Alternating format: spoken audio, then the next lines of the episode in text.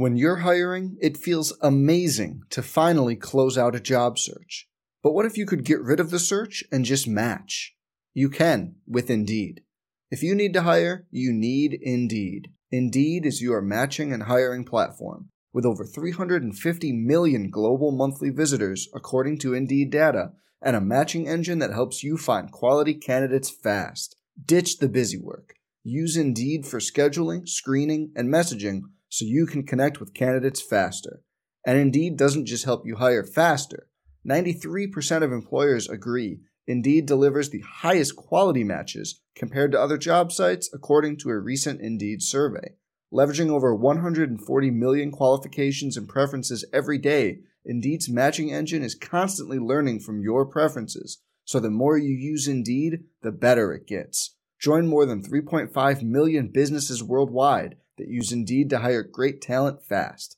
And listeners of this show will get a $75 sponsored job credit to get your jobs more visibility at Indeed.com slash BlueWire. Just go to Indeed.com slash BlueWire right now and support our show by saying you heard about Indeed on this podcast. Indeed.com slash BlueWire. Terms and conditions apply. Need to hire? You need Indeed. Hey, it's Kaley Cuoco for Priceline. Ready to go to your happy place for a happy price? Well, why didn't you say so? Just download the Priceline app right now and save up to 60% on hotels. So, whether it's Cousin Kevin's Kazoo concert in Kansas City, go Kevin, or Becky's Bachelorette Bash in Bermuda, you never have to miss a trip ever again. So, download the Priceline app today. Your savings are waiting. Go to your happy place for a happy price. Go to your happy price, Priceline. I'm voice of the Buffaloes, Mark Johnson, and this is your Buffs Daily for Monday, January 28th. A chance for a Bay Area sweep instead turned into a second half collapse for the Colorado basketball team Saturday as the Buffs dropped a 75 62 decision at Stanford. The Buffaloes led by as much as 12 in the first half, by 9 early in the second period, but then were outscored 42 to 20 by the Cardinal over the final 18 minutes. The loss ended CU's nine-game win streak against Stanford, dropping the Buffaloes to 11 and 8 overall, 2 and 5 in Pac-12 conference play. It was a frustrated Tad Boyle joining us on the Colorado Basketball Network after the game. Mark, I tell you what, it's the same old story with this team, and that's uh, it's it's really becoming frustrating. I'm sure it's frustrating for the people that are listening or watching, you know, uh, us play. Uh, but how we can be so locked in defensively in the first half and rebound the ball so well in the first half. And, you know, we didn't play great offensively, but we played well enough. Uh, Stanford was ready to be beaten today, they were ready to be put away.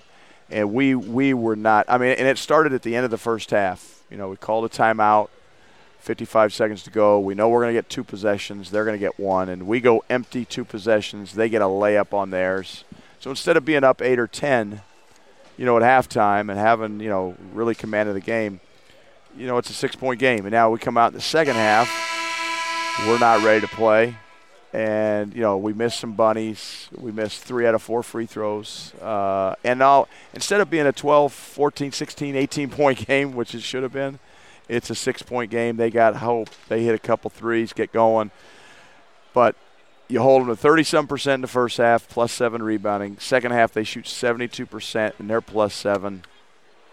I mean, I don't know how we expect to win. And we, I told our team two things that we got to understand that we don't right now, and that is basketball is a 40-minute game, and it's and it's it's such a cliche. It's I, I, I hate even saying it, and we don't handle adversity well enough, and I think we're not mature enough and we're not tough enough. Tyler Bey led CU with 17 points. McKinley Wright added 14. Lucas Siewert chipped in with 13. Shane Gatling had 10. The Buffaloes finally return home next week for a pair of games at the CU Event Center, beginning with a 7 p.m. game Thursday versus Oregon State, and then the Buffs will entertain the Ducks of Oregon on Saturday night at the Event Center.